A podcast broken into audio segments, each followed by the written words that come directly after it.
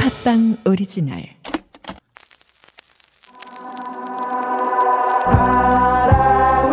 갖고 싶어 끝없이 사랑하고 싶어라 가슴은 눈빛 갖고 싶어 애틋하는 눈빛도 의미없이 지나는 하루하루 속에서 사랑을 하고 싶어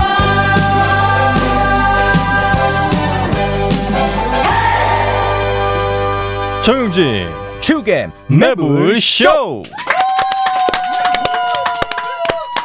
네 반갑습니다 정영진입니다 네, 안녕하십니까. 최욱입니다. 압도적 재미 매불쇼. 진짜 생방으로 화요일 함께 하겠습니다. 네. 정희 씨 오랜만에 봤더니 또 머리 완전히 뽀까져 있네요. 네 저희 집 앞에 있는 네. 할머니 하시는 어, 미용실에서 했어요 아, 너무 좋습니다 그분은 저 한평생 머리만 하셨던 할머니이신 거죠? 그렇죠 한한 네. 40년 이상 하셨을 거예요 아마 네. 그래서 그분 가게는 그 의자- 연세가 어느 정도 되시죠? 어, 대략 한70 정도 되셨는데 와, 정영진 지금 싸가지 없다고 난립니다. 왜 이름 먹은 할머니한테 머리를 맡겼냐고 네가 가서 뽑지 할머니 그 앉혀놓고 물어가지고 네가 뽑지 어떻게 할머니한테 머리를 아, 시키냐 할머니께서 그게 너무 재밌대 아 재미있으시고 그게 너무 재밌고 자기는 네. 친정 엄마가 와도 어. 이거 머리 뽑느라고 사람 저 친정엄을 못 본다는 거예요. 어. 예, 너무 좋고 네. 의자가 딱 하나입니다 거기는. 아딱 하나 예, 한 명 오면 그냥 무조건 한 명밖에 못해.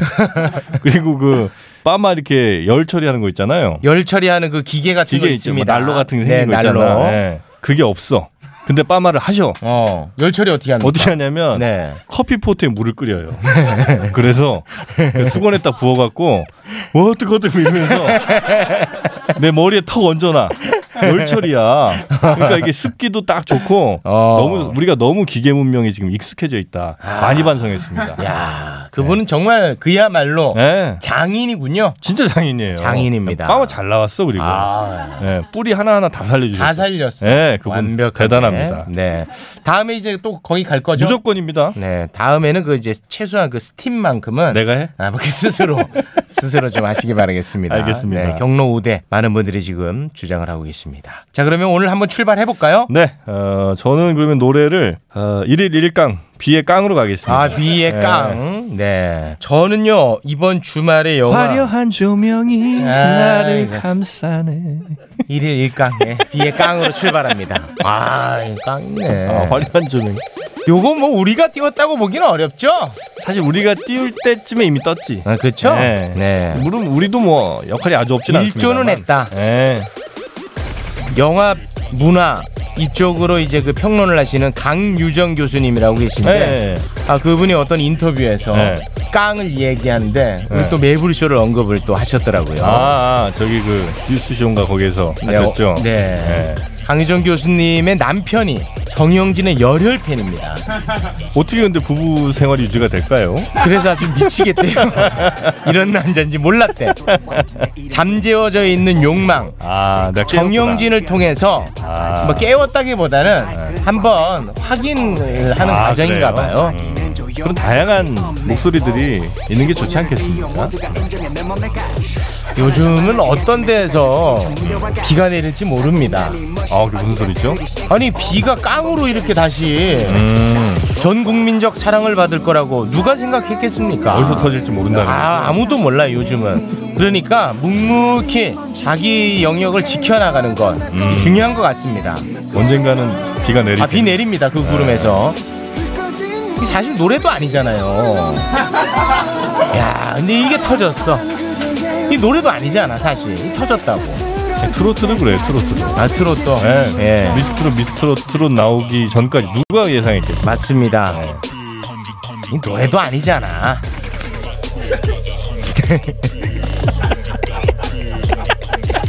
B 씨 연락 줘요. 스튜디오에서는 맞을 의향이 있으니까요. 모든 폭력은 스튜디오에서만 허락됩니다. B 씨 나오면 재밌을 것 같은데. 우리 재밌게 진짜 해드릴 수 네. 있죠. 절대 안 나온다고. 챙겼다네. 네. 아, 그러니까 명확하게 얘기했대. 절대 안 나간다. 왜? 이유는 한번 좀 들어봐. 그래서 아 왜 그러시냐? 예, 너 같으면 나가겠냐? 답이 없네. 삭제되었습니다. 뭐야? 벌써 아침이야? 언제 잠들었던 거야? 당신의 불면증 우유베개가 삭제해드렸습니다. 그럼 내 피로는? 찌뿌둥한 통증은? 당신의 수면 고민을 우유베개가 순간 삭제해드렸습니다. 말도 안 돼. 이런 개운한 아침은 처음이야. 수면 고민 있으세요? 15만 명이 선택하고 공감한 수면 공감 우유베개. 지금 수면 공감 공식몰에서 우유베개를 구매하고 배송 메시지에 팟빵을 적어주세요. 우유베개 전용 커버를 보내드립니다. 오늘부터 푹 자게 해드릴게요. 수면 공감 우유베개. 난 빵빵하면서도 촉촉한 게 좋아. 난 부드러우면서 쫄깃한 거. 체육 정영진 씨, 두 사람을 음란멘트 현행범으로 체포합니다. 아니 전 타르데마 쑥떡쑥떡 식빵을 말한 건데요. 저도 치토스 식빵 말한 거예요. 타르데마? 그게 뭡니까? 아니 서울 3대 빵집 타르데마 몰라요? 유기농 재료와 천연 효모만 사용해서 아주 쫄깃하고 촉촉한 빵을 파는 타르데마 네이버에서 타르데마 검색해서 편하게 택배로 주문하면 집 앞에 딱. 저 슈퍼스타 최욱은 오늘부로 비혼자임을 선언합니다 최수타님 연간 2만 쌍 이상 성원이 되고 있는 여보야 서비스를 알고 계십니까? 저 정기자 나 슈퍼스타요 내가 결혼정보회사에 어떻게 찾아갑니까? 여보야는요 셀프 중매 서비스이기 때문에 직접 가실 필요가 없어요. 돈이 한두 푼 드는 일이 아니지 않소 여보야는요 성혼을 위해 사용된 비용을 100% 환불해주고 결혼할 때 100만 원, 아이 낳으면 200만 원의 축하금까지 준답니다. 그래도 난 경력이 있는 분들이 더 좋던데 초혼도 재혼도 인연을 만날 수가 있습니다. 지금 스마트폰에서 여보야를 다운받으세요. 형 보험 좀 잘하는 사람 없어요? 보험 들게? 전에 보험 설계해준 친구가 직업을 바꿔가지고 아 보험료가 너무 많이 나가는데 진짜 내일처럼 상담해주는 데는 없나? 있지. 어? 전문가가 1대1로 붙어서 내가 가입한 보험을 싹 점검해 주는데 불필요한 지출은 줄이고 보장은 높일 수 있어. 비싼 거 아니에요? 아니 아니 무료야. 어딘데요? 올보넷이라고. 전화번호가 1670-7639. 객관적인 분석 맞춤형 설계 올바른 보험 올보넷으로 지금 전화하세요 압도적 재미 매불쇼는요 수면 공감 우유베개 서울 3대 빵집 타르데마 셀프 결혼 중개 앱 여보야 그리고 보험 비교 올보넷과 함께합니다. 뉴스 만나러 출발합니다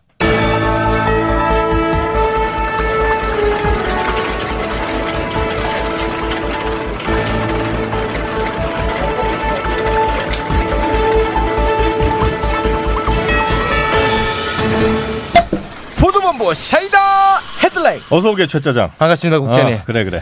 자 지난번에 음. 지난주에 어, 이제 오픈 스튜디오에서 아 폭망했던. 예, 폭망했던 음. 예, 그때 함께 했던 아.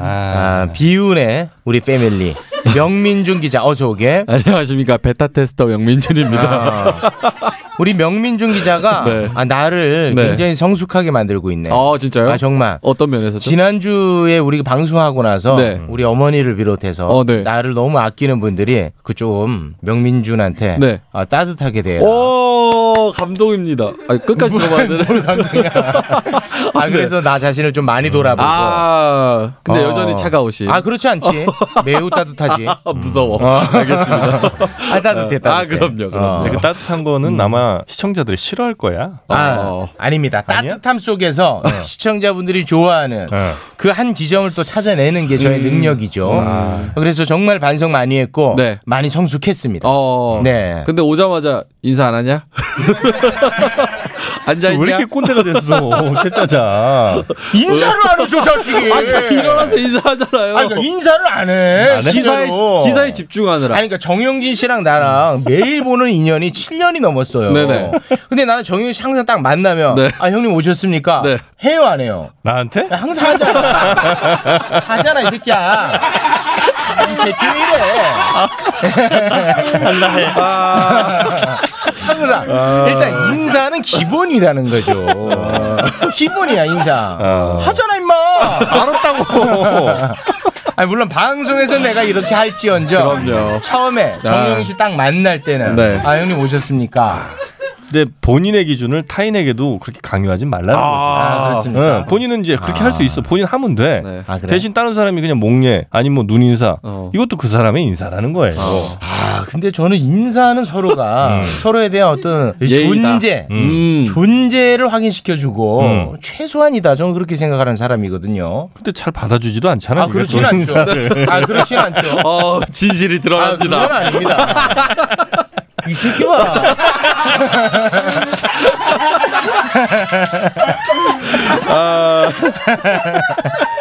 알겠습니다. 다시 한번 네, 네. 저 자신을 또 돌아봐야겠습니다. 알겠습니다. 네, 저도 인사 돌아봐야지. 그 잘하겠습니다. 네네. 아 네. 또 성숙하네요. 아, 열심히 인사하겠습니다. 아, 또 성숙해. 네. 네, 아. 알겠습니다. 혹시 내 얼굴이 지금 빨갛게 나가나? 지금? 화면에 그렇게 나가나? 셔츠랑 색깔이 똑같네요. 이상하네. 아 정영 씨 어. 피부 색깔을 좀 예, 조절하시기 네, 조절하겠습니다. 바라겠습니다. 네. 네. 자 그러면 이제 뉴스를 좀 만나봐야겠죠. 네, 먼저 코로나 19가 네. 사실 많이 심각합니다. 네, 많이 심각해요. 지금 네. 코로나 오늘 나온 이 추가 확진자가 이틀 연속으로 이제 30명 이상으로 집계가 되고 있습니다. 신규 확진자가 38명으로 집계가 되고 있고요. 아, 해외 유입 2명을 제외하고 36명이 지역사회 감염입니다. 지역별로 보면 경기가 15명, 서울이 13명, 인천이 8명 모두 이제 수도권에서 발생을 했습니다. 특히나 이제 수도권 종교 소모임의 집단 감염 확산 영향이 큰데요. 아, 뭐 원어 성경 연구회, 아, 강남구의 동인교회, 한국 대학생 선교회, 특히나 인천 경기 개척교회 등등 뭐 8명에서 23명 뭐 이렇게 크게 아, 확진자가 속출하고 있는 상황입니다. 네, 집단 감염 처음에는 이제 그 이태원에서 또 아. 시작됐다가 물론 이제 그 전에 또 신천지도 있고 한데 네. 그러다가 이제 그 물류센터로 물류센터. 갔고. 이번에는 또 종교 활동 음. 그 소모임에서 네. 이 감염이 많이 일어나고 있는 것 같습니다. 그러니까요. 네. 특히나 인천 경기 개척교회 관련해서 확진자가 29명으로 지금 늘어났어요. 네. 이 중에서 목사가 16명, 목사 가족이 5명, 신도 등 접촉자가 8명입니다. 네. 어, 방대본에 따르면 5월부터 이제 어제 정오까지 종교 행사 모임 관련 확진자 수가 74명입니다. 음. 굉장히 빨리 늘어나고 있고 계속 진행 중이라는 게 좀 심각한 상황입니다. 네. 요즘 뭐 대책이 좀 나오나? 요것도 이제 비대면으로 이제 집합 금지 명령을 또 내리면서 음. 모이지 말라 이렇게 얘기를 하고 있는데 근데 소모임이 그게 다 관리가 될까요? 그러니까요. 관리가 안 될 것 같은데 요거는 약간 시민의식 좀 바꾸는 게 좀 필요할 것 같아요. 근데 네. 이분들이 모일 수밖에 없는 그런 환경이 또 있잖아요. 음. 뭐 여러 가지 진짜 현실적인 환경. 요런 거 조금 진짜 그때 제가 말씀드린 것처럼 비대면으로 하면서 슈퍼챗으로 쏘고 약간 이런 거 안 될까요? 아 이번에 이거는 교회 그 뭐라고 하죠? 집회라고 하- 아 집회가 아니고 교회- 예배. 야 예배 음. 아 예배라고 합니다. 네. 집회. 아, 무조건 저 정광훈 생각만 하는구만. 아, 교회하고 죄송합니다. 집회냐? 아 죄송합니다. 이 사람 네. 참. 그러니까 이 예배를 통해서 네. 이게 지금 감염이 확산된 게 아니라 이게 소모임을 통해서 음. 이게 지금 되고 있고 소모임 같은 경우에는 이제 다 가깝게 인식하고 사람들. 있으니까 마스크 같은 거를 안 쓰고 또. 또 안 쓰다 보니까 또 감염이 더 빨리 확산되는 것 같습니다. 음, 예. 네. 경기도 쪽에서 뭐 쿠팡 물류센터 발은 지금 조금 안정세가 나오고 있는데 또 3차 감염이 발생을 해서 그 부분은 또 문제예요. 부천 물류센터 집단 감염 관련해서 3차 감염자 3명이 발생을 했고 네. 이제 어제 기준으로 관련 누적 확진자 수가 112명. 이 중에서 물류센터 근무자 확진자가 74명. 아, N차 감염자가 38명이고 또 고양 물류센터 쿠팡의 고양 물류센터는 1,600명 전원 다 검사를 받았는데 아, 전수 검사 받았죠. 네. 다행히도 결과가 모두 음성입니다. 아 모두 음성. 요거는 좀 불행 중 다행으로. 네, 그나마 좀 아, 예. 다행이네요. 네. 자, 코로나19는 지금 계속되고 있다는 거, 음. 요거는 우리가 좀 평소에 알고 있어야 될 것 같습니다. 그리고 아까 말씀하셨다시피 요새 이제 뭐 노래방이나 뭐 이렇게 뭐 PC방이나 클럽이나 조금 소규모 모임하는 거 있잖아요.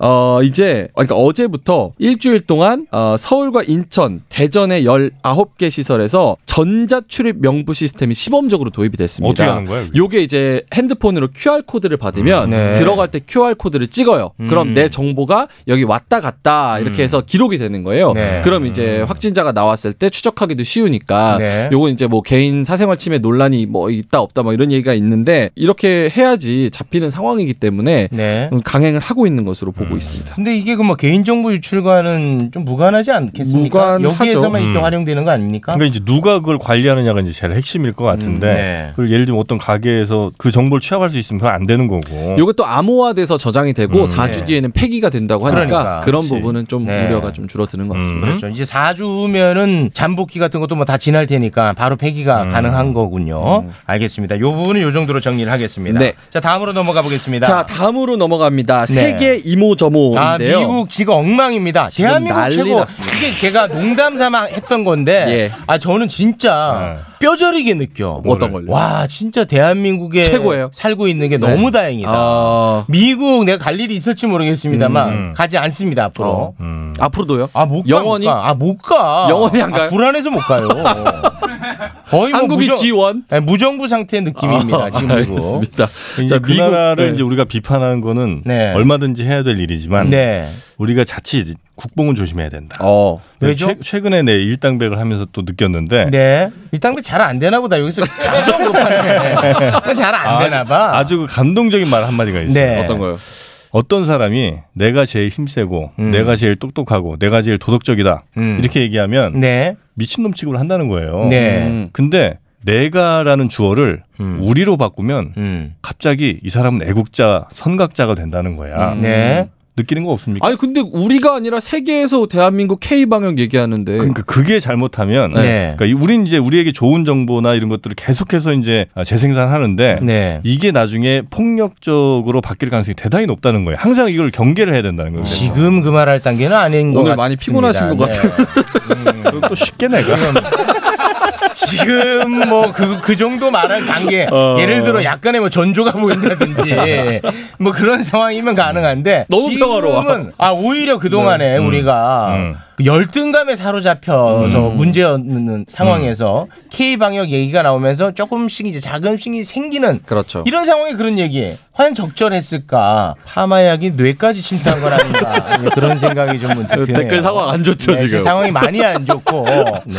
네, 일단 미국 자, 얘기 미국. 해볼게요. 네, 어떤 상황이길래 여기가 진짜 상황 너무 심각해요. 네네. 요거 개요부터 말씀을 드리면 지난 5월 25일에 위조 지폐 사용 신고를 받고 경찰이 출동을 했는데 네. 아, 용의자 이제 흑인 조지 플로이드 씨를 체포하는 과정에서 목을 네. 이제 무릎으로 아. 장시간 눌러서 사망하는 안타까운 그 사건이 영상이 발생했습니다. 있잖아요. 예. 아, 그 보면 숨이 안 저는 쉬어진다. 이제 봤는데 와, 그 잔상이 음, 음. 떠나지를 않아. 그러니까요. 그 왜냐하면 그 밑에 그 피해 당하셨던 분이 계속 숨 안 쉰다, 음, 안 아, 안 쉰다는데 쉬어진다고. 아 진짜 죽겠다 호소하는데. 얘기를 하지만 안 들어. 듣지를 않아. 음. 그 사건으로 이제 그 동영상이 일파만파 퍼지면서 시민들이 격분을 했고 전역에서 지금 유혈 시위가 급속도로 지금 음. 퍼지고 있는 그런 상황입니다.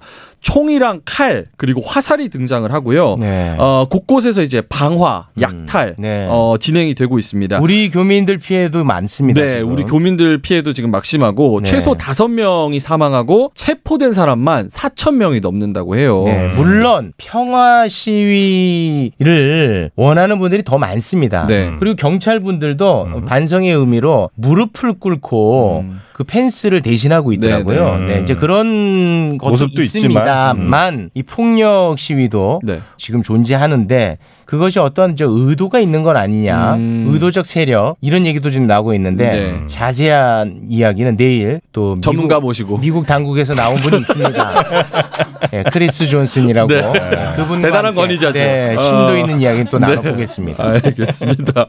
트럼프 대통령이 이 시위를 어쨌든 테러 행위로 규정을 하고 군대를 지금 배치를 했어요. 아, 심각해. 26개 주. 그러니까 미국 절반에서 군대를 배치하는 등 지금 초강경 대응에 나서고 있어서 네. 아, 굉장히 심각한 상황입니다. 네, 이런 거 보면 대한민국의 아, 평화 시위 다시 한번 정말 전 다시금 그때도 감동받았습니다만 음. 지금 또 한번 감동받습니다. 네. 아, 물론 경기합니다, 정영진 씨. 네. 아, 이게 잘하는 건 칭찬 당연히 해야죠. 네. 근데 저도 약간 이것도 생각이 좀 갈리는 게 그런 동영상도 있잖아요. 경찰이 그냥 아 무고하다 무고하다 이래서 시민을 그냥 가만히 냅뒀는데 갑자기 총권에서 경찰을 쏘는 동영상들도 그 있어요. 미국 경찰도 스트레스가 어마어마하네. 엄청 많은 네. 거죠. 있죠, 있죠. 그러니까 서로 못 믿으니까 네. 그렇게 또 과격하게 또 진압도 하게 되고 또 막 네. 그런 상황이 발생하니까 결국 그 총기 소유. 네. 대한민국, 대한민국 정말 총기가- 최고입니다. 총기 가진 사람 한 번도 본 적이 없어요. 살면서 네. 비비탄만 봤지. 비비탄도 사실 네, 비비탄도 위험해서 예, 경계합니다. 아유, 하지 말라 네. 그러는데 너무 국뽕 차올랐나요? 우리는 저기 뭐 그 사랑의 총알 네. 음. 그런 거 쏘잖아요. 사랑의 총알. 네. 알겠습니다. 자, 세계 이모저모 두 번째로 넘어가 볼게요. 네. 자, 이것도 국뽕 얘기인데 이거는 뭐 트럼프 대통령이 전화한 거니까. 음. G7 아 G7 초청장 그 세계- 보냈어가 처음에는 고민이 많았어 우리 그러니까요. 입장에서. 이거 뭐 들어가야 되나 막 네. 이런데 트럼프 대통령이 굳이 사정사정하면서 이 G7이 체제가 너무 낡았다. 음. 아. 너네가 와야지 이게 완성이 된다. 네, 그랬는데 결국 이제 전화를 했더만. 아. 네, 그래서 전화했죠. 그 트럼프 대통령이 아 제발 좀 들어와 달라. 음, 제발. 그래서 이제 Please. 네. 우리 쪽에서 어, 조금 더 좀 애절하게 어, 부탁 좀 부탁을 네. 해보세요. 네, 그래서 이제 더 애- 애원을 하니까.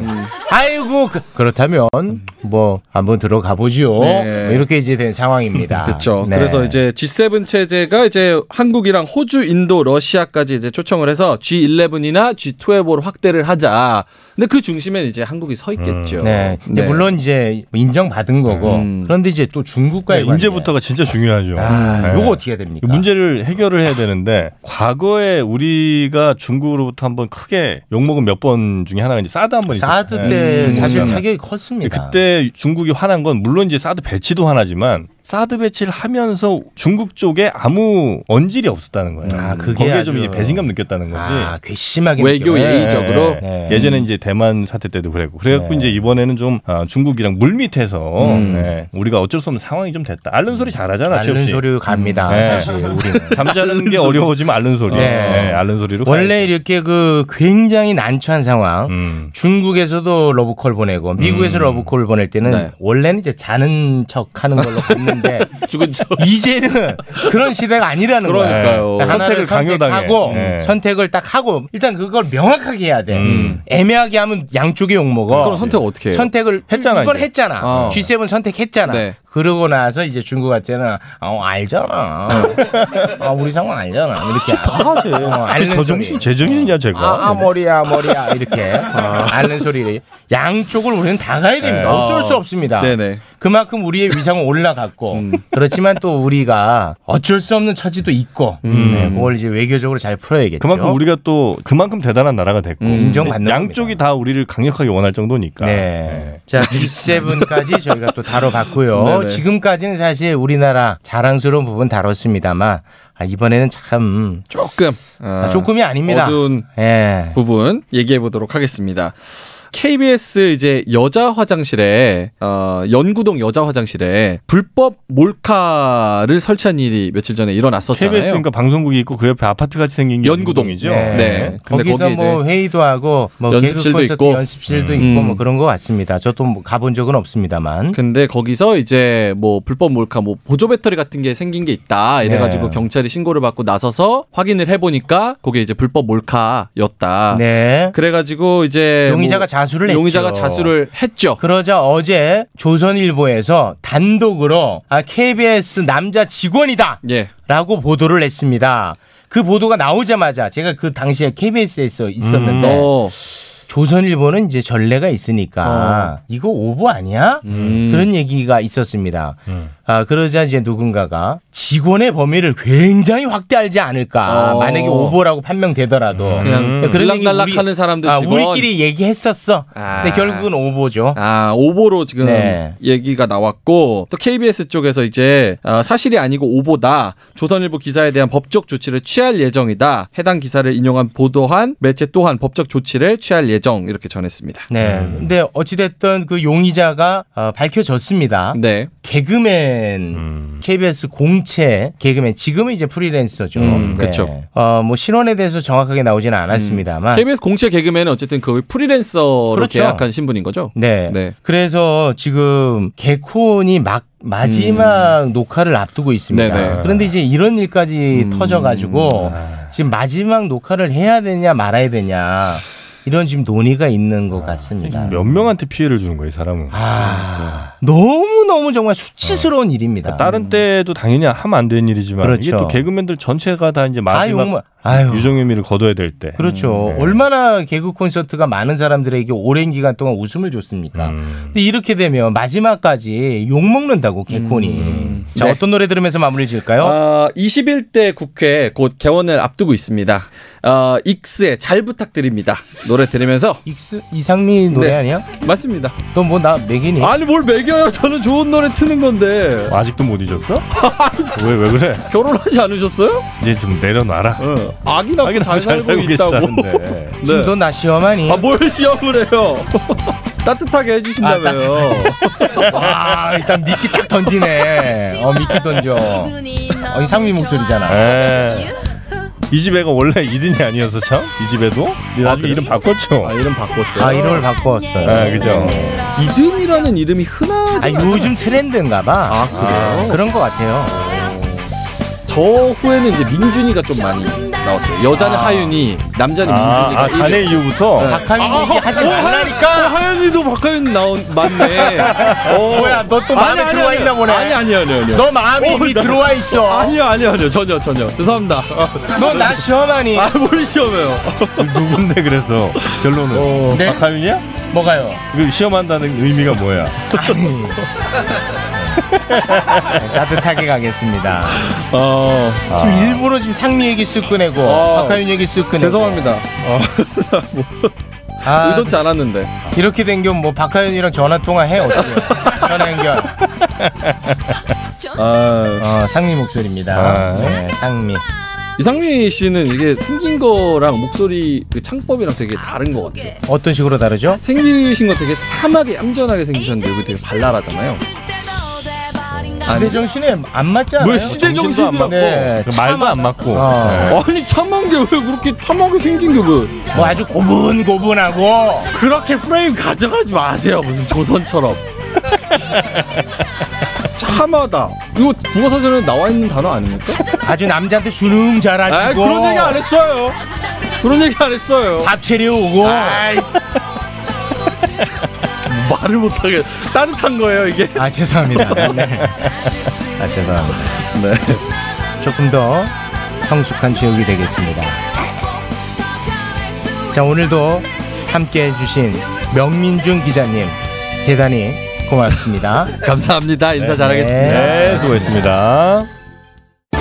저는 지금 매불쇼 작가 노조의 시위 현장에 나와 있습니다. 노조 위원장 이야기 한번 들어보겠습니다. 우리 작가들은 하루 두시간의 살인적인 노동시간과 특채 PD의 방송 농단에 면역력이 떨어져 있다. 작가들의 면역력을 보장하라! 보장하라! 작가 노조를 포함한 전국의 노동자들에게 비타민 C 충전이 필요해 보입니다. 그래서 만들었다. 유자를 통째로 발효해 통째로 착즙한 유자 효차. 여름엔 에이드로, 겨울엔 유자차로. 유자 효차. 유자차의 새로운 패러다임 유자 효차 네이버에서 유자 효차를 검색하세요. 우와, 어, 나 이번에 와이퍼 바꿨어. 이제 안 바꾸려고. 뭐? 와이프를 바꿨다고? 어, 이번 와이퍼는 유리를 완전히 깨끗하게 닦아주고 발수 코팅까지 해준다고. 헐 젠더 감수성 어쩔? 유리 닦는 것 때문에 와이프를 새로 들여? 정신 차려. 아니 와이프가 아니고 와이퍼 킴블레이드 와이퍼는 고무가 아니라 실리콘 재질이라 몇 년 지나도 처음의 성능이 그대로 유지된다고 오 킴블레이드 와이퍼 어, 네이버 스마트 스토어에서 판매하네. 나도 와이퍼 바꿔야지. 완전 새로운 타입의 와이퍼 블레이드 검색창에 킴블레이드를 검색하세요 아우 사랑하는 우리 딸 아빠랑 각질놀이 할까? 시더 시더 아빠 발톱 너무 두껍고 색깔도 이상해.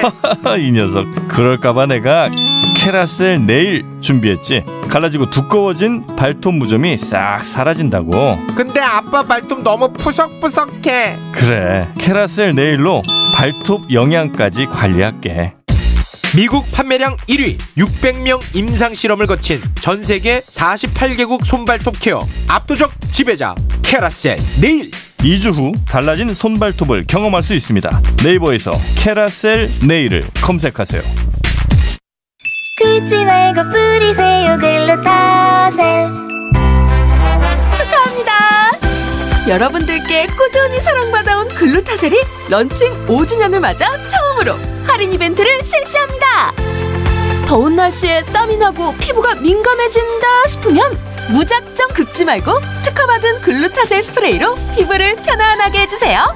기간은 5월 15일부터 6월 15일까지 전국에 있는 글루타셀 취급 약국이나 인터넷에서 확인하세요. 압도적 재미 매불쇼는요. 간편한 유자차, 유자, 효차, 사각 와이퍼, 킴블레이드, 손 발톱 건강, 캐라셀, 네일, 가려움 완화제, 글루타셀과 함께합니다. 뇌 채우러 출발합니다.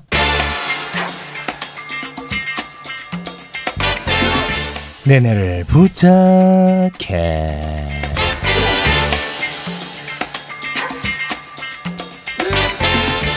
네, 언제나 우리의 뇌를 채워주고 계시는 분입니다. 정박 어서 오십시오. 네, 반갑습니다. 네. 네, 아 제가 그 님자를 뺀 것은 아, 오해하시는 분들이 많아서 아시죠 어떤 네. 의도였는지 네. 네. 정박 오셨습니다. 자 그리고 오윤혜님 어서 오십시오. 네, 매부쇼의 복덩이가 되고 싶은 오윤입니다. 아유 복덩입니다 이미. 아, 감사합니다. 어. 네 이미 된 거 어떻게 또 됩니까? 아, 알겠습니다. 네. 전 복덩입니다. 아유 네. 알겠습니다. 아니 오윤혜 씨는 저 아이도 키우고 네. 바깥 활동도 하고 네. 그런데도 참 항상 씩씩하고 아이는 남편이 키우고 아 남편이 아 남편이 좀 아니, 지금 혼자 속상- 크고, 혼자 크더라고요. 아이가 혼자 그거 네, 네, 네. 아. 이가 진짜 건강하게 생겼더라고요 딱 봐도 엄청 건강해요. 어. 그리고 2.4kg로 태어났어요. 네. 이른 등이, 이른 등이. 음. 얼굴이 네. 약간 그 총각필이야. 어? 아이가 아 진짜 총각 같아 얼굴이. 아, 그래요? 예. 발육도 3살인데 지금 거의 4, 5살이랑 키가 똑같고 와, 진짜? 어. 음. 말도 거의 4살, 5살 수준이에요. 네. 그래가지고 되게 혼자 잘하더라. 뭐 아무것도 시킨 어. 것도 없는 매우 건강해. 딱 음. 봐도 사진만 봐도 제가 항상 지금 SNS 보고 있죠. 염탐하죠. 네. 그 친구들 집에도 많이 놀러 가고 하시더라고요. 네, 네, 네, 네. 네네. 제가 보고 있습니다. 네. 네. 자, 오늘은 어떤 내용으로 우리의 뇌를 채워 주시겠습니까? 네, 어제가 유엔 식량 농업 기구가 제정한 세계 우유의 날이거든요. 어제가 우유의 날이었어요. 우유의 날 질서예요. 와, 별- 아무튼 날은 다 있어. 따지고 보면 그렇죠. 이러다가 체육의 날도 생깁니다. 다 있습니다. 아, 네. 음. 찾아보면은 뭐 사탕의 날, 설탕의 날 다 있습니다. 우유의 날. 네. 우유의 네. 날. 그래서 사실 우유가 완전 식품이다. 이렇게 그런 얘기 많죠. 우유를 많이 많이 들었죠. 들었는 사람도 있고. 네. 근데 또 우유를 먹다 보면 속이 좀 더부룩하고 네. 음. 불편하다 이런 분도 음. 계시고 또 일부에서는 아 우유야말로 만성 질병을 일으키고 암까지 일으킨다. 맞아. 그래서 우유 또 폐질환자들도 있고. 맞습니다. 소고름이라는 네. 말을 아, 맞아요. 네. 예, 예. 결국 우리가 먹는 것은 우유가 아니라 고름이다. 그리고 항생제 덩어리다. 이런 얘기들도 있습니다. 예, 음. 그러니까 그런 우유를 비롯해가지고 뭐 그런 식품에 관한 이야기들을 네. 한번 나눠보는 아유 시간 너무 좋습니다. 그 심지어 우유가 좋다는 걸 넘어서서 음. 바다에 나는 게 좋은 게 있으면 바다에 우유다 이렇게 막 표현하잖아요. 굴을 바다의 우유라고 예. 어, 부르죠. 네, 네. 네, 그런 전반적인 이야기 오늘 좀 함께 나눈다는 네. 거군요. 최욱 씨는 먹었어요 우유? 저는 안 먹었죠? 아주 어렸을 때는 우유를 굉장히 거부했었어요. 학교 다닐 때 우유를 받아 음. 먹잖아요. 네. 초등학교 뭐 이럴 때. 예. 음. 그럼 항상 친구들 주고 가방에 넣고 다니다가 터져가지고 아유. 책 다 냄새 나고. 그때도 예민했구나. 예, 그랬었는데 아, 진짜. 제가 그 고등학교 3학년 때부터 음. 우유를 이제 먹기 시작합니다. 그러고 나서는 우유를 너무 많이 먹었어. 아, 그래요? 군대에서도 목마르면 아이들은 목마를 때 막 시원한 콜라 생각난다 뭐 이러잖아요. 저는 우유가 그렇게 생각나는 거야. 그만큼 우유를 정말 아. 좋아했었고 아. 그러다가 어느 날 우유에 대해서 안 좋은 글을 봤나 그러고 나서 우유를 딱 음. 끊어버렸죠. 그 오래된 얘기가 아니죠 우유 끄는 게. 어, 한 5년 정도? 예. 옛날에 이제 젖병에다 넣고 먹는 것도 봤어요. 네. 정영 씨가 또 그거 보셨죠. 아. 정영진 씨 우유 많이 드셨어요? 저도 그렇게 썩 좋아하지 않았어요. 아, 우유. 그래요? 예. 많이는 안 먹었어요. 그냥 어쩔 수 없이 먹으면 먹고. 예. 음, 전 우유를 엄청 많이 먹거든요. 어릴 때부터 네, 어. 저희 아들도 거의 하루에 두 팩씩 먹고. 아, 지금 두 팩씩. 예. 네, 되게 많이 먹고 있어서 너무 궁금해요. 오늘 지금 주제가. 네. 우리나라 사람들이 1년에 섭취하는 1인당 그 원유 소비량이죠. 우유를 포함해 뭐. 가지고 음. 버터, 치즈, 음. 아이스크림 네. 이런 거 따지면 오히려 1년에 먹는 쌀 소비량보다 더 많다고 합니다. 아, 그렇게 많이 소비량이 먹어요? 1인당 80kg가 넘고 쌀 같은 경우는 1인당 한 60kg가 채 안 되거든요. 그러니까 사실 그만큼 우유를 많이 먹고 있는 거죠. 그렇다면은 낙농업계는 굉장히 규모가 크군요. 그렇죠. 예를 들어 뭐 코로나19 사태로 학교 급식이 잘 이루어지지 않고 있지 않습니까? 음. 네. 그러다 보니까 지금 그 학교 급식에 우유를 제공하는 서울 우유 같은 경우가 뭐 한 달에 한 100억 정도 손해를 보고 있는 거죠. 아. 그러니까 우유 급식 시장만 해도 전체적으로 연 한 1,600억 원 정도 규모가 된다. 아. 그러니까 사실 우유 시장이 큰 거죠. 굉장히 큽니다. 갑자기 제가 말하면서 궁금해졌는데 네. 낙농업계라고 제가 표현했잖아요. 네. 낙농업계가 무슨 뜻이에요? 낙이라는 네. 게 소젖, 새젖, 락자거든요. 아. 비라구이 할때 락. 락토핏. 아 비라고 유할 때. 아, 그거는 낙. 아니더라고요. 네. 아 그건 또 아닙니까? 비라고 우유는 부산에 있는 우유 업체인데 거기는 네. 살찔비자고 아. 그 낙자는 그 새젖 낙자고. 그걸 어떻게 알아, 저 아저씨? 야, 저 아저씨 진짜 신기해. 아니 질문 질문하실 것 같아가지고. 아 그래요? 아, 니 거짓말 그냥 알고 있었잖아. 네. 그 비라고 우유는 부산 쪽에서 주로. 이제 예. 야 진짜 신기해. 난 나- 너무 놀랬어. 아 낙농업계 정도는 알 것 아, 같았는데. 야 비랑 우유 치고 들어가니까 그걸 또 아시네. 네, 매주 놀래 난 저분만. 아, 아, 이게 낙이 소 젖을 뜻하는 네, 예, 예. 거군요. 옛날에 그 타락주 갈 때는 그 낙자죠. 아 맞겠다. 근데 타락이란 건 몽골 말로 말린 우유를 타락이라고 불렀거든요. 아, 니 근데 뭐 그걸 낙자로 쓰면 되니까. 네. 그걸 쓰면 되니까. AI 아니야? 아, 이거? 몰라. 나저 사람 아, 뭔지 모르겠어. 계속 나와. 그렇다는 아, 신기하네. 아저 사람 진짜 네. 미치겠어. 근데 이게 맞는지 틀린지 우리는 아무도 검증할 수 검증 없잖아. 못하지. 근데 너무 다행인 게 얘네 청취자도 검증 안 해. 유에 우리가 뭐 한마디 하면 다 검증하거든. 아. 네, 정방님 거는 검증 안 합니다. 좋습니다. 네. 낙농업이 아, 그런 네네. 뜻이네요. 음. 네. 소젖. 소젖 낙. 아 알겠습니다. 농 농은 그냥 농업할 때 네, 농이고. 농사지을 네, 농사. 네. 음. 네네. 자 우유라는 것 언제부터 먹기 시작했을까요? 근데 우유라는 게 결국은 우리가 동물을 가축화하면서 소라든지 양이라든지 염소라든지 이런 것들을 가축화하면서 이제 그 젖을 이용하기 시작한 거죠. 아. 그러니까 이제 결국 농사가 시작되면서 우리가 목축이 시작된 거니까 음. 뭐 한 만 년 정도 아니겠나. 만 년. 근데 기록으로는 한 4천 년 정도로 음, 나오는데 좀 우유가 본격적으로 먹기 시작한 거는 뭐 중국 같은 경우는 한 기원 후 300년 음. 이때부터 먹기 시작했고 뭐 우리 같은 경우도 신라 시대라든지 고려 시대 이럴 때 우유 같은 걸 먹었다는 기록은 나오죠. 네네. 그 조선시대 같은 경우는 아까 말씀하셨듯이 타락 색이라 해가지고 음. 네네. 왕실에다가 우유를 공급하는 기관이 있었던 거예요. 네. 그곳이 있었던 곳이 지금 동대문 근처 낙산, 서울 낙산이 있잖아요. 그 낙산에 바로 그런 왕실 우유를 공급하는 기관이 따로 있었던 거죠. 그게 건강에 되게 좋다고 생각을 그때도 했던 거예요? 그러니까 기본적으로 이제 우유를 그 당시는 음식이 아니라 일종의 보양식. 음. 예를 들어 이 영양 보약 정도 개념을 생각했던 거죠. 아니 너무 신기한 게 소에서 젖이 나오는데 이거를 먹어야겠다 생각한다는 발상이 너무 그러니까 신기해. 그래서 최초에 뭔가 하는 사람들은 다 변태라는 거예요. 정말 가만히 누워 있다가 소를 보면서 저거나 한번 빨아볼까.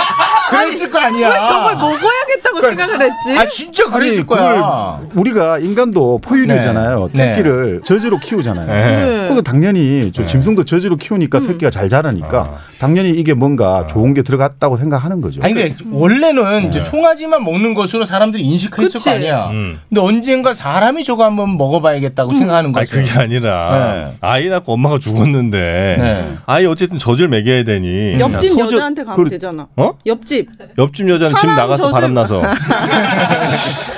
그러니까 동물 젖이니까. 그러니까 동물 젖을 사람이 먹을 수 음. 있다라고 생각하는 게 지금은 너무 당연한데 최초는 어렵지. 아, 근데 저, 그, 지금 변태라는 거예요, 그 그래서? 발상도 일리가 있는 게, 예. 그 일본 같은 경우가 한 1200년간 육식을 금지했거든요. 음. 그러니까 소라든지 이런 짐승에서 나는 음식을 금지하니까, 그 일본 사람들이 서양 사람을 처음 봤을 때 왜 이제 이 사람들을 짐승으로 줘봐. 생각했냐면 그게 간단한 거예요. 짐승 고기를 먹는다는 거예요. 거봐. 짐승 고기와 짐승 음식, 젖을 먹으니까 저것들은 짐승이라고 보는 그렇지. 거예요. 아. 그래서 귀축 미형이라 했단 말이죠. 예를 들어 미국이나 영국 사람들을 전쟁할 때 네. 축, 짐승 축이라 불렀단 말이죠. 아. 귀신이 그 귀신이나 짐승이라 불렀거든요. 그렇지.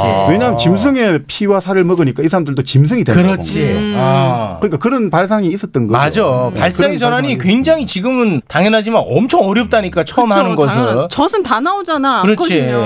그러니까 정영진 씨가 지금 뭐만 하면 저한테 욕 먹는데 그게 짧게는 한 달, 길게는 1년 후 돌이켜 보면 맞는 경우가 많아요. 아, 욕 먹을 만한 짓을 한 거야? 아니지. 나중에 보면은 선구자였던 거예요. 아, 정영진 씨가. 네. 근데 사실 서양 사람하고 동양 사람이 좀 다르거든요. 네. 그러니까 아무래도 우리는 농사 위주, 동아시아 같은 경우는 이제 살농사를 짓다 보니까 그렇게 물론 소가 중요합니다만 이 가축이 그렇게 아니 중요하진 저, 않거든요. 저기요 쌀은 살이라고 하고 손은 왜 쏘라고 합니까? 아 아, 이거는 야, 그 문제인데 그만해. 아니 이건 나한테 미끼를 던진 거야. 아니. 아 맞잖아. 아니 그 아니 왜 쌀은 살이라고 하고 손은 쏘라고 하냐고. 그냥 막 맥락에 맞춰가지고 이건 나 죽이려고 하는 거야.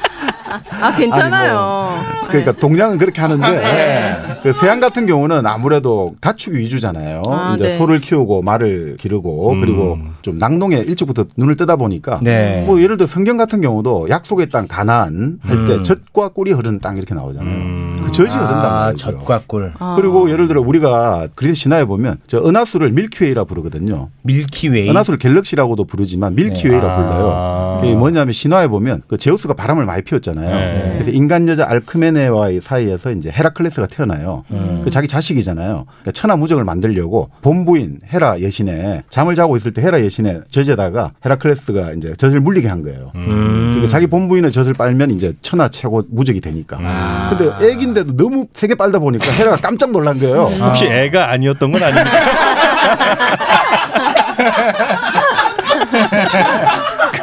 그래서 뭐 영웅이니까 예. 근데 깜짝 놀라가지고 헤라가 놀라 깨어나면서 이거 애를 떨쳐내면서 갑자기 이제 이 저지 아, 이렇게 뿌려진 이렇게 거죠? 뿌려진 게 하늘에 뿌려진 게 아. 바로 밀키웨이 은하수가 되었다. 그래 하얀 이제 그 은하수를 보면서 사람들이 그런 생각을 한 거죠. 아. 저것은 헤라 예신의 젖이 뿌려진 거다. 아, 그래요? 음. 아. 이렇게 본 거죠. 그만큼 젖이라는 것들, 그러니까 우유라는 것들이 좀 익숙해 있던 거죠. 서양 음. 사람들은 아무래도 가축, 목축에 이런 종사하다 보니까. 네. 자, 그럼 다시 원점으로 돌아가서 우유는 언제 먹기 시작했냐? 몇 년 전으로 외우면 될까요? 대략 만 년으로 갈까요? 만 년으로 네. 갈까요? 만년인데 뭐 또 사람마다 어, 음. 좀 달라요. 기원전 한 4천 년 그러니까 지금부터 한 6천 년 전부터 본격적으로 먹기 시작했다. 이렇게 되면 잘 안 외워지더라고. 어? 외우지를 마. 아. 그러니까 목축이 가축을 기르면서 그 우유를 먹기 시작했다. 만년이라고 하고 음. 누가 아니 6천 년인데 그럼 너 만 년 전에 가봤냐고 그래. 그럼 되잖아. 네. 내 만 년 전에 알겠습니다. 어, 얘기 들었다. 그러면 만년으로 외울게요. 만년으로 가요. 네. 네. 만년 네. 전부터 우유는 먹기 시작했다는 거. 자, 그러면 제일 궁금한 거 네. 나는 우유는 우유를 먹으면 키 큰다고 되게 광고도 많이 네, 네, 하잖아요. 네. 음. 이거 진실입니까? 그러니까 우유에 칼슘 성분이 있거든요. 네. 그러니까 우유라는 게 칼슘 얼마 안 들어있죠, 네, 근데. 그러니까 우유에 락토즈 당분이라는 게 있는데 이 락토즈 당분이 칼슘의 흡수를 도와주거든요. 네. 그러니까 우리 몸에 칼슘이 들어가도 흡수가 안 되면 뼈로 잘 안 아, 가잖아요. 네. 그런데 우유를 먹으면 그 락토즈 당분이 칼슘 흡수를 도와주니까 음. 아무래도 이제 뼈 건강에 좋다. 이거는 분명한 거죠. 음. 근데 문제는 그게 권장량 우유를 하루에 서너 팩 이상 마셔라 이러는데 그만큼의 효과가 있느냐. 이거에 대해서는 또 이론이 있는 거죠. 음, 네, 제가 그 본 거에는 우유가 뭐 칼슘의 보고처럼 우리가 알고 있었는데 음, 네. 칼슘이 김보다도 조금 들어있다. 음. 내가 이제 그런 걸 본 것 같아. 그래서 그 저 어디야 북유럽 쪽에 우유 많이 먹는 나라들 보면 골다공증 그렇게 많이 걸린다고. 아, 어, 네, 그런 오히려 칼슘 흡수를 뭐 방해한다. 내 이런 것도 본 것 같고. 굉장히 좀 반대된 얘기가 많더라고요. 네. 그러니까 우유 네. 섭취의 가장 큰 목적은 골질 방지거든요. 음. 골다공증 방지를 하기 위한 건데 네. 또 어떤 연구 결과를 보면 우유를 많이 섭취할수록 뭐 골다공증이 오히려 자주 발생한다. 그렇지. 그러니까 이게 참 달라요. 뭐야 음. 어쩌라는 거야? 그러니까 진짜. 네. 아니 그래서 또 일각에서는 우유를 많이 먹으면 뭐 어떤 책도 나왔는데 유방암이 발생 확률이 위험이 높아진다. 음. 또 다른 실험으로는 아니다 더 낮아진다. 이게 계속 부딪히고 있거든요. 음. 그래서 일각에서는 우유는 완전 식품이니까 계속 먹는 게 좋다. 네. 음. 아니다 우유야말로 이를 많이 먹으면 지금까지 인류가 진화 과정에서 우유를 그렇게 대량으로 섭취한 적이 없다. 그러니까 그렇게 많이 먹으면 앞으로 인류가 어떻게 될지 모르니까 음. 어. 절제해야 된다. 이런 게 막 아, 부딪히고 있거든요. 그건 아무도 모른다. 근데 제가 보기에는 이게 근본적으로 네. 이 두 근본적으로? 가지가 같은 사고 방식에서 출발한 것 같아요. 뭐예요? 우리가 좋다 나쁘다는 게 네. 한마디로 식약 동원이라는 사고 방식에서 출발한 것 같아요. 식약 동원. 동원. 음식과 약의 근본은 같다. 아. 그러니까 음식을 잘 먹으면 약이 되고 아. 약도 뭐 음. 식처럼 이렇게 먹을 수 있다라고 보는데 음. 음. 식은 음식이고 약은 약이거든요. 아. 뭐 아. 그러니까 어떤 음식이든지 약으로 되려면 그럼 약을 먹지 왜 음식을 먹겠습니까? 그리고 모든 음식은 약간의 독소들은 다 들어 있어요. 음. 네. 그렇기 때문에 항상 주장하는 것들이 영양학자들은 골고루 과식하지 말고 편식하지 말라고 하는 거지. 음. 어떤 음식이 병을 치료한다 이러면 그게 약이 되지 왜 음식이 되겠냐고요. 그렇지. 아. 그러니까 그런 문제가 좀 하나 있고. 그러니까 너무 우유를 전지전능한 네네. 음식으로 생각하면 안 되겠네요. 신성시할 것도 아니고 이렇게 해악시할 것도 아닌데 그래서 음. 저는 콜라 먹는 것보단 낫겠지 이런 생각으로 먹어요. 아, 네. 콜라보단 낫겠지. 애한테 콜라 주는 것보단 우유가 그나마 낫겠지. 요 예. 정도? 아, 네. 그 정도 수준. 그게 합리적이에요. 네네. 근데 또 우유를 싫어하는 사람도 있잖아요. 우유야말로 오히려 문명병을 일으키고 음. 만성질환을 일으키고 암의 위험도 있다. 네. 물론 그것도 타당한 뭐 지적도 일면이 있습니다만 그것도 또 마찬가지 아닌가. 예를 들어 우리가 흔히 말해서 우유라든지 가공식품들이 지금 몸에 안 좋다고 얼마나 지금 불량식품 이런 말 많이 하잖아요. 네. 네. 뭐 이게 통조림 들어간 음식 안 좋고 맞아요. 우리가 빵 이런 거 가공파는 거 안 좋다는데 음, 그 재밌는 게 그렇게 가공식품이 대량으로 우리가 섭취하게 된 게 20세기에 들어왔었거든요. 네. 근데 20세기에 들어와가지고 인간의 평균 수명 갈수록 늘어나고 있고 아, 우리가 건강 수명도 갈수록 늘어나고 있어요. 예전에는 나이 50, 60 되면 이제 완전히 늙은 할아버지 돼가지고 아, 아, 굶어지고 그러네. 이랬는데 요즘 50, 60은 다 튼튼하잖아요. 아, 그러네. 럼 이건 뭐냐 이거. 뭐야? 어. 그렇게 가공식품을 많이 먹었는데 왜 사람은 더 수명이 늘어나고 더 늘어나. 이거 뭐야? 그러니까 이게 그러면 뭐냐 이거죠. 그러니까 네. 우유가 무조건 나쁘다. 음. 우유가 무조건 좋다고 같은 거 아니냐. 그러니까 이게 아. 결국은 음식하고 약을 같이 보는 사고방식에서 음. 이게 나온 거 아니냐. 그러니까 이런 것들을 좀 우리가 조심해야 된다. 아, 네. 굉장히 중요한 발상의 전환. 우리에게 또 한번 짚어주시네. 네. 우리 오윤혜 씨는 뭐 네. 별로 감동이 없나 보네요. 그러니까 적당히 먹으라는 거죠 결국. 아, 그러니까 너무 우유가 대단하다. 대단한 존재라고 생각하지 말라는 거야. 그렇게 생각은 안 하지. 아. 그렇게 안 근데 해? 유방암을 유발한다. 막 이런 얘기 들으면 먹기 그거 막 또 그렇게 생각하잖아 지금도. 그러니까 좋거나 나쁜 방향 어떤 방향으로도 그렇게 막 대단한 뭐로 극단적으로 생각하지 생각하지 말자는 거예요. 네. 마라. 그렇게. 유방암 검사하러 갈 뻔했어요. 제가. 아, 우유를 워낙 좋아해서 음. 전 너무 많이 먹거든요 우유를. 음. 아니 근데 연구 결과에 따르면 그게 또 유방암 발생 가능성을 낮춰준다. 위험을 낮춰준다. 아 어쩌라는 거야 이 사람 진짜. 얘기했잖아 지금 곁에. 그러니까 너무 연구하기 나름이야. 아, 네, 네, 그러니까 너무 그, 그러니까 커피도 마찬가지거든. 네. 우리가 뉴스에 오늘 뉴스에는 커피 많이 먹으면 빨리 죽어. 내일 뉴스에는 커피 많이 먹어 죽기 싫으면 빨리 먹어라. 이런 게 나오거든. 어렵다. 그것도 이제 같은 맥락이겠네요. 네, 사실은 그러니까 과도하게 뭘 많이 섭취하면 문제가 되는 거고 그렇게 따지면 사실 그 1급 발암물질, 1군 발암물질이 뭐냐면 술과 담배예요. 음. 술 담배를 하잖아요, 근데. 그 음. 1급 발암물질을 그렇게 몸 사리면서 1급 발암물질을 그냥 즐겨 마신단 말이에요. 맞아요. 네. 즐겨 마시고 즐겨 피우고. 그게 또 모순 아니냐 이거. 맞습니다. 막 담배 이렇게 피면서 미세먼지 야, 우유가 몸에 엄청 안 좋대. 담배 피면서 손 벌벌 손 벌벌 떨면서 어. 그렇네. 그게 한심하다는 겁니다. 그렇죠. 술을 마시면서 아. 음. 야 이게 음식이 탄 음식이 안 좋니? 아, 맞아. 웃기잖아요. 네. 술이 1급 발암물질은 다 술 먹으면서 고기 탄 거 준다고 아. 너 나 지금 암 걸리라고 지금 기도하냐고 멱살 잡고 막 그런다고. 네. 그렇죠. 네, 너무 신기하다. 근데 이게 저 젖소 키우는 게 환경에는 굉장히 안 좋긴 안 좋죠. 그렇죠. 아유, 가스 발생도 많이 되고. 그러니까 그 걔네들이 저 있어야 될 환경을 마련하는 것 자체가. 그러니까 일단 또 우리가 젖소가 우유 1리터를 생산할 때 그 배설물이 한 3리터 나온다고 그래요.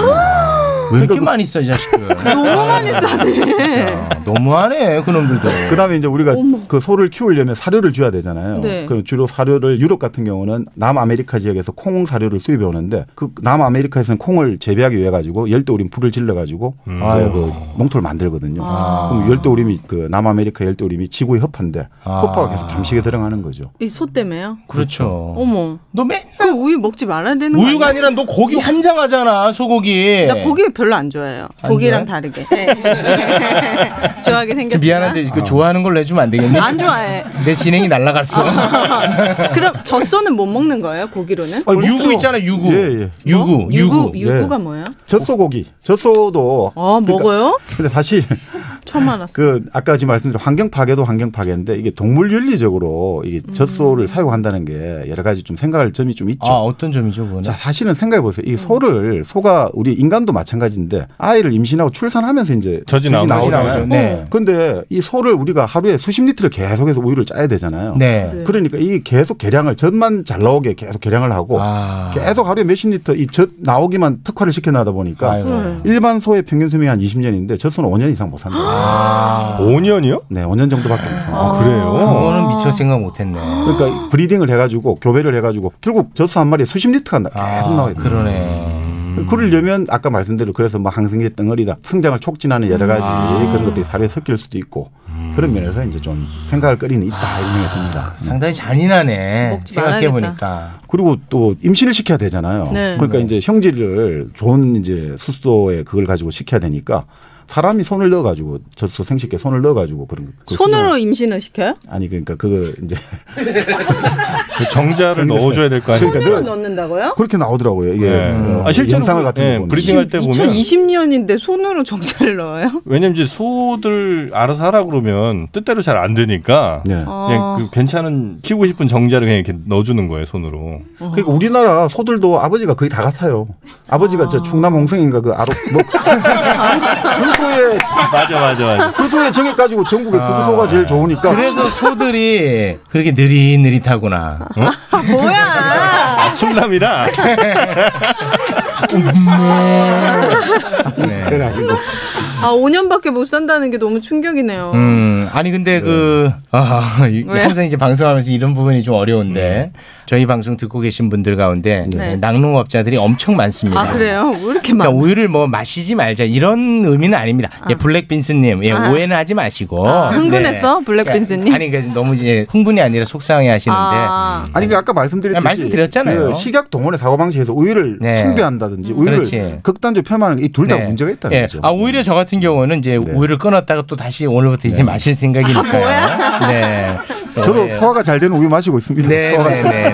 네. 아, 그러나 우리가 또 이제 생각할 거리도 네. 있다 한 차원에서 이제 음. 말씀드린 어, 겁니다. 네. 너무 새로운 사실을 많이 알게 됐어요. 옛날에 전지분이 진짜 맛있었는데 먹었어요? 그건 뭐예요? 전지분이 몰라요? 네. 이게 은색 포장지에 이렇게 네, 있어갖고 네, 네. 탈지분 전지분이 몰라? 음. 이게 말려갖고 가루로 만들어서 음. 그렇게 물에 타 먹으면 진짜 그 맛있어요. 지방을 뺀 게 탈지 분유고 네. 그죠? 유지방을 뺀 게 탈지고 그냥 아. 다 있는 게 전지 분유. 아 그럼 전지가 맛있겠네. 맛있지 고소하지. 네. 아, 분유도 우유로 만든 거예요? 그렇죠. 아, 아, 왜 물어보면 안 돼요? 분유는 뭘로 만든 줄 알았는지. 아니, 그러니까 본인 생각도 알려주세요. 여러 가지 아이들의 몸에 좋은 네. 음. 그런 엄마 모유 같은 거. 모유를 어떻게 그거를 생산해내죠? 짜서? 어, 짜서. 사람들이 응. 모유의 성분을. 그 마트에 수많은 수많은 분유들이 아, 네. 엄마들이 다 그러니까 짰다고. 아니 좀 그런 성분을 또 같이 넣고 다 섞어가지고 뭐. 어. 저희 아, 아이는 100% 분유를 했거든요. 100% 아, 모유 안 모유? 먹여요? 모유를 못 먹였어요. 아, 못 먹이고. 안 먹어서? 네, 못 먹였어요. 왜 그렇죠? 안 그거는? 나와서? 너무 넘쳤는데 네. 걔가 빨지를 못했어요. 아. 너무 작게 태어나가지고 아. 그래가지고 못 먹였어요. 아 모유 수유가 어렵다 어렵다라는 얘기는 많이 들었는데 네. 왜 어려운지는 저는 잘 몰랐는데 네. 아 그게 또 현실적으로 너무 어려운 많이 부분이군요. 나오면 안 되는구나. 네, 애가 막, 막, 막 이렇게. 야! 오늘에! 아, 왜? 애가 어디 뭐 바다에 빠졌냐? 아니, 진짜 너무 어린 애가 그래요. 그래서 못 먹였지. 아 윤혜야. 아, 아무튼, 네, 여러분. 아니 그럼 오유 모유 짜갖고 이렇게 그것도 했는데 모유를 인위적으로 짜게 되면 모유가 금방 말라요. 애가 이렇게 빨아줘야지 계속 생성이 돼요. 아그 자극이 뭐 네. 이런 게 있나 보구나. 그럼요. 헤라클레스를 좀 불러오세요. 네. 아, 네. 알겠습니다. 네. 자 오늘은 이제 우유에 대한 이야기 아 굉장히 그 다각도로 우리가 네. 또 접근해봤던 것 같습니다. 네. 자 오늘은 요 정도로 마무리를 짓고요. 노래 한번 좀 들어볼까요? 네. 네. 어떤, 어떤 노래 노래? 들을까요? 제가 또 최근에 재밌게 본 영화가 있어요. 요즘 네. 집에서 영화. 아, 히든 영화. 피겨스. 아. 아. 히든 피겨스. 요즘 좀 흑인들의 인권에 대해서 또 말이 많잖아요. 아 미국에서 지금 그렇습니다. 난리 났잖아요. 네. 그래서 이 영화도 너무 재밌게 봤고 네. OST 시어 빅토리라고 아이시어 빅토리. 네네네. 네. 그 문제도 잘 해결됐으면 좋겠어요. 흑인들의 문제. 네, 네. 아, 또 제가 사과를 또왜 또? 네, 왜 네, 그렇습니다. 네, 뭐 충남 비하 그게 뭐 네, 뭐 비하예요. 이제 그런 부분에 대해서는 제가 좀 경솔했던 것 같습니다. 다른 거 진짜 사과할 거 있을 때 이렇게 넘어간다 얘가. 아무것도 아닌 거 사과하면서 넘어가. 사과가 너무 잦아. 아, 정말 죄송합니다. 네, 뭐 사실 비하 의도는 전혀 왜 없었습니다만. 비하같이 안 들렸는데? 네, 뭐 일부 또 불편할 수 있는 거니까요. 아, 네네네. 네, 죄송합니다. 형평성 차원에서 팔도에 대한 부분 골고루게 골고루 비하를 한번 하겠습니다. 네. 팔, 팔도 비하를 한번 가겠습니다. 네. 뭐야 또 자, 꺼리. 경상도소요. 경상도소 어떻지요? 네, 그거는 제가 정리를 해서 연구해서. 네, 정리를 해서 한 자리에서 다 비하하도록 하겠습니다. 죄송합니다. 아, 오늘 우유에 대해서 너무 많이 알게 돼서 네. 좋은 것 같아요. 먹을 때 한번 생각하게 되네요. 지금도 애기는 우유 엄청 잘 먹고. 엄청 좋아해요. 네. 뭐든 잘 먹어요, 저는. 그래서 건강. 어릴 때 너무 또 영양이 과다하면은 성장이 또 일찍 멈추지 않겠습니까? 어떻습니까? 너무 많은 영양분을 섭취하니까 요즘 좀 일찍 제2차 상징이 빨리 아, 발현되잖아요. 그렇지. 그러니까 그런 것들이 별로 좀안 그런 얘기가 좋다. 그럼 2차 성징이 또 빨리 오고 그럼 성장판이 빨리 닫힌다 이런 얘기를 내가 어디서 들은 것 같은데 팩트는 아닙니다. 굶겨야 돼요? 아니죠. 너는 뭐 어떻게 하라는 거예요? 아이, 그래도- 맨날 어른들은 뭐든 잘 먹여야 된다고 엄청 먹이는데 그래야지 건강하다고. 적당한 게 좋다. 그러니까 골고루 아. 골고루. 조금씩 먹는 게 참 좋다. 생각처럼 제일 어려운 게 그거예요. 그렇죠. 골고루 조금씩 먹는 게 맞습니다. 제일 어려워. 아, 근데 뭐 크게 신경 안 써도 되는 게 저도 만성 영양 부족 상태였거든요 어릴 때. 아 진짜요? 네. 늘 머리가 입도 좀 짧았고 잘 안 먹었어요. 근데 그거 다 커. 타고난 유전자. 그 유전자를 우리가 그래. 무시할 수 그게 너 제일 중요해. 우리 집안한테 사과해. 사과해. 우리 집안 아, 사과해. 정말 이건 사과드리겠습니다. 네, 제가 죽을 차례졌습니다. 근데 지구 환경을 생각하면 키가 크고 몸집이 큰 사람보다 키가 작고 몸집이 작은 사람들이 사과하세요. 정말 사과. 이건 자, 아니야. 서장훈한테 사과해. 네, 이봉걸한테 사과해. 아니 그